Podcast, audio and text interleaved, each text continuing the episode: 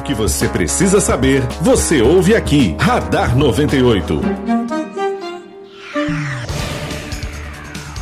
Ouvinte, a gente vai então bater um papo a partir de agora com o Darlan Campos, né? O Darlan, ouvinte, ele é consultor em marketing político, escritor e professor, autor dos livros Nas Ruas e nas Redes, Estratégias de Marketing Político publicado pela editora Soares em São Paulo, lançado em 2017, e Marketing Político Construção de Candidaturas Vitoriosas, lançado pela editora Lexias em 2020 e um dos organizadores da obra Marketing Político no Brasil, organizado pelo CAMP e publicado pela Geração Editorial. Especialista, o Darlan, em marketing político e comunicação estratégica, é diretor executivo da República Marketing político. Perceba então, Climéria, né, e você ouvinte, que vai ser um bate-papo riquíssimo, não é isso, Climéria? Com certeza, com certeza. E é muito bom falar com uma pessoa que tem tanta expertise na matéria do momento, né? É verdade, é o tema do momento, do né? Momento. Qual,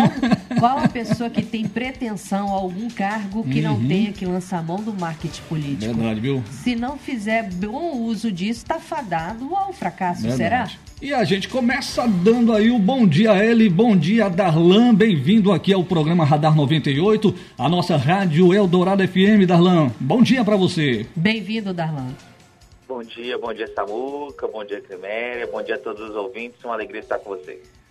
Que bom, Darlan, recebermos você para esse bate-papo. Mais uma vez, né, o Darlan batendo um papo aqui conosco. E como disse a Climer, é um momento, né, esse que estamos aí com tantas pesquisas, Darlan, que nós vemos aí é, é, sendo publicadas dia a dia, semana a semana. E aí vai confundindo a cabeça, vai embaralhando tantos é. números. Aí a gente tem que recorrer aí ao profissional do quilate do Darlan. Darlan, eu vou começar te perguntando o seguinte, viu? Qual é a leitura que você faz destas tantas pesquisas apresentadas até aqui com relação à sucessão presidencial, Darlan. Perfeito, Samuca. Eu queria antes fazer uma, um apontamento importante para o nosso ouvinte que não tem a exigência, uma preocupação de saber como funciona uma pesquisa. Ótimo. Tem muita fake news, muita dúvida a respeito disso, né? A pesquisa, ela é um instrumento científico para a gente medir, e no caso é a opinião pública que nós estamos medindo nesse processo. Então eu gosto de usar duas metáforas que nos ajudam a entender a importância de uma pesquisa. Porque a pessoa pergunta, ah, mas entrevistou duas, três mil pessoas no Brasil, e como esse resultado ele, é, ele pode ser verídico ou fidedigno? É, primeira metáfora que a gente pode usar é quando você vai tirar sangue, né? Você vai no médico, o médico pede que você faça o exame de sangue. E para fazer o exame de sangue, descobrir se você está com alguma taxa baixa, se você precisa tomar algum suplemento, ou se está com alguma doença. É, quando, vai, quando você vai fazer o exame de sangue, não tira todo o seu sangue. Tira um pouquinho do seu sangue, em cima desse sangue, eles fazem as análises e a partir disso toma uma decisão sobre você como um todo. A segunda metáfora seria da dona de casa, quando ela recebe no fim de semana os familiares e faz, nesse friozinho gostoso que a gente está passando nos últimos dias, ela faz uma grande panela de caldo verde. Quando ela vai, ao final, provar, ela não precisa tomar todo o caldo para saber se o caldo está temperado. Ela pega uma colherzinha, passa na borda e consegue descobrir se ela precisa colocar mais tempero ou menos tempero. A ideia da pesquisa é um pouco a mesma. É você entrevistar um quantitativo a partir de uma amostra estatística que corresponde ao perfil da sociedade brasileira segundo o IBGE e a partir disso você tem uma opinião daquele momento que pode mudar porque a sociedade, as pessoas mudam de opinião, mas naquele momento ela é uma fotografia do momento. Não sei se ficou claro esse, esse, esse disclaimer, mas eu acho que é bom para os nossos ouvintes entenderem a importância das pesquisas eleitorais e como elas podem contribuir. Correto, Darlan. Então, então vamos lá. E, e, dessas pesquisas anunciadas até aqui, apresentadas, Darlan, que leitura você, você faz? Importante perceber que eu acho que dois fatos elas trazem de diferenciação dessa eleição para outras eleições. Primeiro ponto é que nós nunca tivemos, desde outubro do ano passado, a um ano de eleição, nós nunca tivemos uma taxa tão alta de eleitores que já declaravam voto na espontânea. Uhum. Isso significa o quê? Que nós temos hoje uma decisão de voto na casa de 60% dos eleitores na eleição presidencial. Seja o eleitor votando no candidato A ou no candidato B. São os dois principais, Lula e Bolsonaro. Isso nunca tinha acontecido na história da nova república. Se você pega uma pesquisa para governador de estado, seja na Bahia ou no Espírito Santo, essa taxa vai cair muito na taxa de já definição de voto na espontânea. Então, esse é um primeiro ponto. Isso dificulta o espaço da terceira via, e aí já é um ponto que a gente pode comentar um pouquinho mais daqui, é, daqui a pouco. Um outro elemento das pesquisas que eu acho que vale a pena destacar é que é a primeira vez na história das eleições brasileiras desde a nova república pós-ditadura militar é, que nós temos um presidente em mandato contra um ex-presidente. Então nós estamos falando de duas figuras com muita capilaridade, muita presença social e capacidade de mobilização disputando essa eleição 2022, presidente Bolsonaro e o ex-presidente Lula. É verdade. E, e, Darlan, do ponto de vista do marketing político, Quais as melhores e as piores características é, das campanhas dos pré-candidatos Lula e Bolsonaro? Nós estamos falando de posições diferentes que cada um ocupa.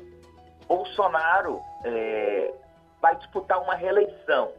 No fundo, a reeleição ela compreende uma perspectiva de um veredito que o eleitor vai dar se o atual mandatário merece ou não o segundo mandato. Então, no fundo, ela é um plebiscito. Se uma parcela grande dos eleitores aprovarem o mandato do presidente Bolsonaro, essa é uma tendência maior de se reeleger. Se a, a maioria desaprova, a tendência é eleger um opositor.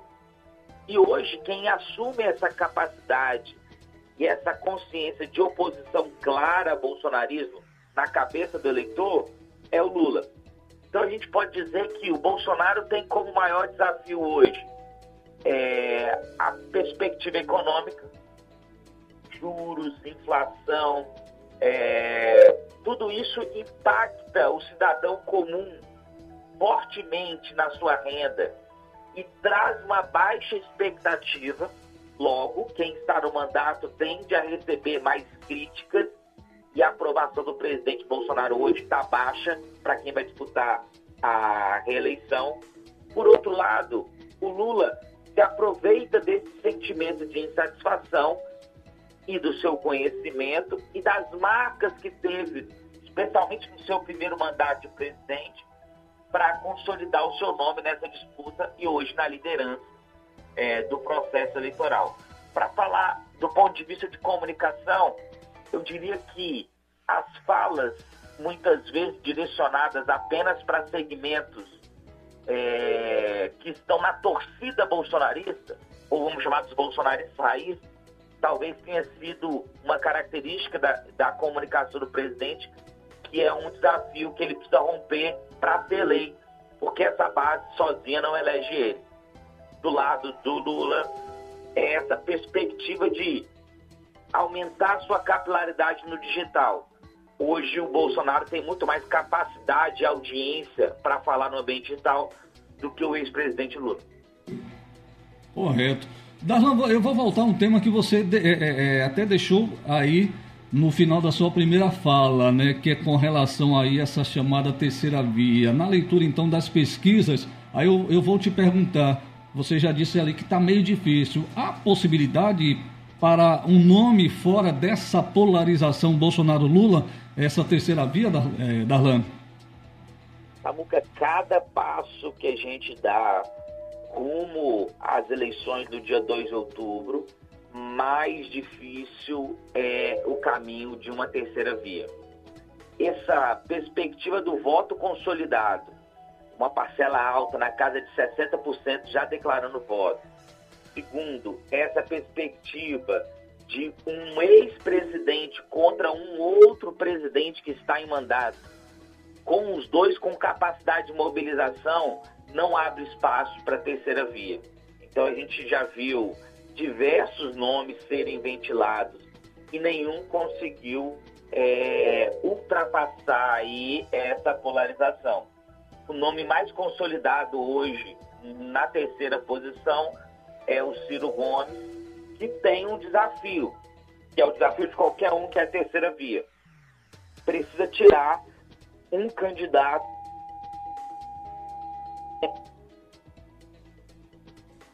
São 7 horas e 20 minutos. Acho algum problema. E na ligação com o Darlan?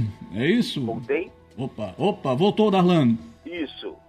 É, vamos lembrar o seguinte: no segundo turno, nós teremos um candidato defendendo uma posição progressista, mais à esquerda, e vamos ter um candidato defendendo uma posição mais conservadora, à direita. O candidato da terceira via, ele precisa derrubar um desses dois. O Lula vai defender uma parte, Bolsonaro tende a defender a outra.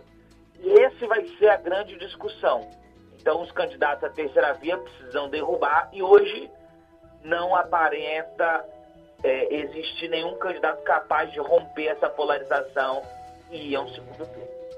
Tá certo. Uh, uh, Darlan, qual será a rede assim mais estratégica para os marqueteiros agora em 2022? Qual será a ferramenta de maior relevância? Olha, é importante perceber que as redes elas ocupam um papel no planejamento de acordo com o público que eu quero atingir. Então, a gente pode citar um exemplo aqui da eleição francesa. Nós tivemos o Macron contra a Marine Le Pen. A Marine Le Pen, ela vem considerada como da extrema direita, né? É, e ela teve que suavizar a sua imagem. E para suavizar a sua imagem, ela utilizou muito o TikTok. É, então, ou seja, para ela, na construção dela, o TikTok ocupou um papel importante de humanizar a figura dela, que era uma figura muito dura, contra a imigração, Eurosted. Então, cada candidato vai ter uma perspectiva de acordo com aquilo que ele necessita dialogar. Se ele precisa dialogar com o público mais jovem, com o público mais velho, né, com mais homens, com mais mulheres. Mas eu diria que nessa eleição a ferramenta do WhatsApp ela vai ser uma ferramenta extremamente necessária como um potencial de dar capilaridade e compartilhamento dos conteúdos de qualquer candidato. Ouvinte, nós estamos conversando com o Darlan Campos, consultor em marketing político, escritor, professor. O, o Darlan, para o profissional do marketing político, a propagação de fake news nestas eleições preocupa? preocupa no sentido de que ela acaba trazendo para o jogo político uma série de elementos que você precisa se preparar para responder e para atacá-la. É, porém, a gente precisa colocar em perspectiva a força que as fake news têm. Né? É, alguns partidos pós-2018 colocaram na derrota é, do PT e na vitória de Bolsonaro um peso, na minha avaliação, muito grande nas fake news. É, numa vez que as fake news elas tendem a atingir uma perspectiva de sentimento já instalado no eleitor. Então, mais do que convencer novos eleitores, ela reforça ideias e valores que já existem. Então, eu colocaria em perspectiva, mas precisamos sempre estar atentos e enfrentar de frente esse que é um problema que não é novo. O ambiente digital apenas trouxe uma capacidade maior dele se disseminar por aí. Perfeito, perfeito. Darlan, vai acontecer agora no dia 31 de maio, na, livra, na livraria Leitura, no shopping Praia da, Vila, da Praia da Costa, aqui em Vila Velha, na verdade, né? o lançamento do livro, do livro Marketing Político do No Brasil, de sua autoria. Eu gostaria que você falasse um pouquinho sobre essa obra. Isso, essa obra está sendo organizada pelo CAMP, que é o Clube Associativo dos Profissionais de Marketing Político. Temos profissionais, mais de 60 profissionais do Brasil inteiro, grandes consultores em marketing político, é, com experiência nacional e internacional. E nós é, nos reunimos para produzir uma obra que vem para se tornar uma referência no marketing político do Brasil. Eu tive a oportunidade, com mais três colegas, de ser o organizador dessa obra. São 50 artigos de 50 autores diferentes que nos trazem uma grande perspectiva do marketing político. Então, para quem deseja se aprofundar, conhecer, atuar nesse mercado ou disputar eleições, essa é uma obra obrigatória para todos profissionais, políticos, dirigentes partidários. Teremos o lançamento aqui é, em Vila Vera, no Shopping Praia da Costa, Livraria Leitura, a partir das 19 horas, no dia 31 de maio. Então, quero convidar todos, estiverem passando por aqui, vai ser um prazer recebê-los lá na livraria e dar um abraço em cada um dos amigos. Opa, que coisa boa. Ô, ô Darlan, para adquirir essa obra é, é, pela internet, ela tem de forma digital também, Darlan? Como é que é? Sim, temos a versão física e a versão digital.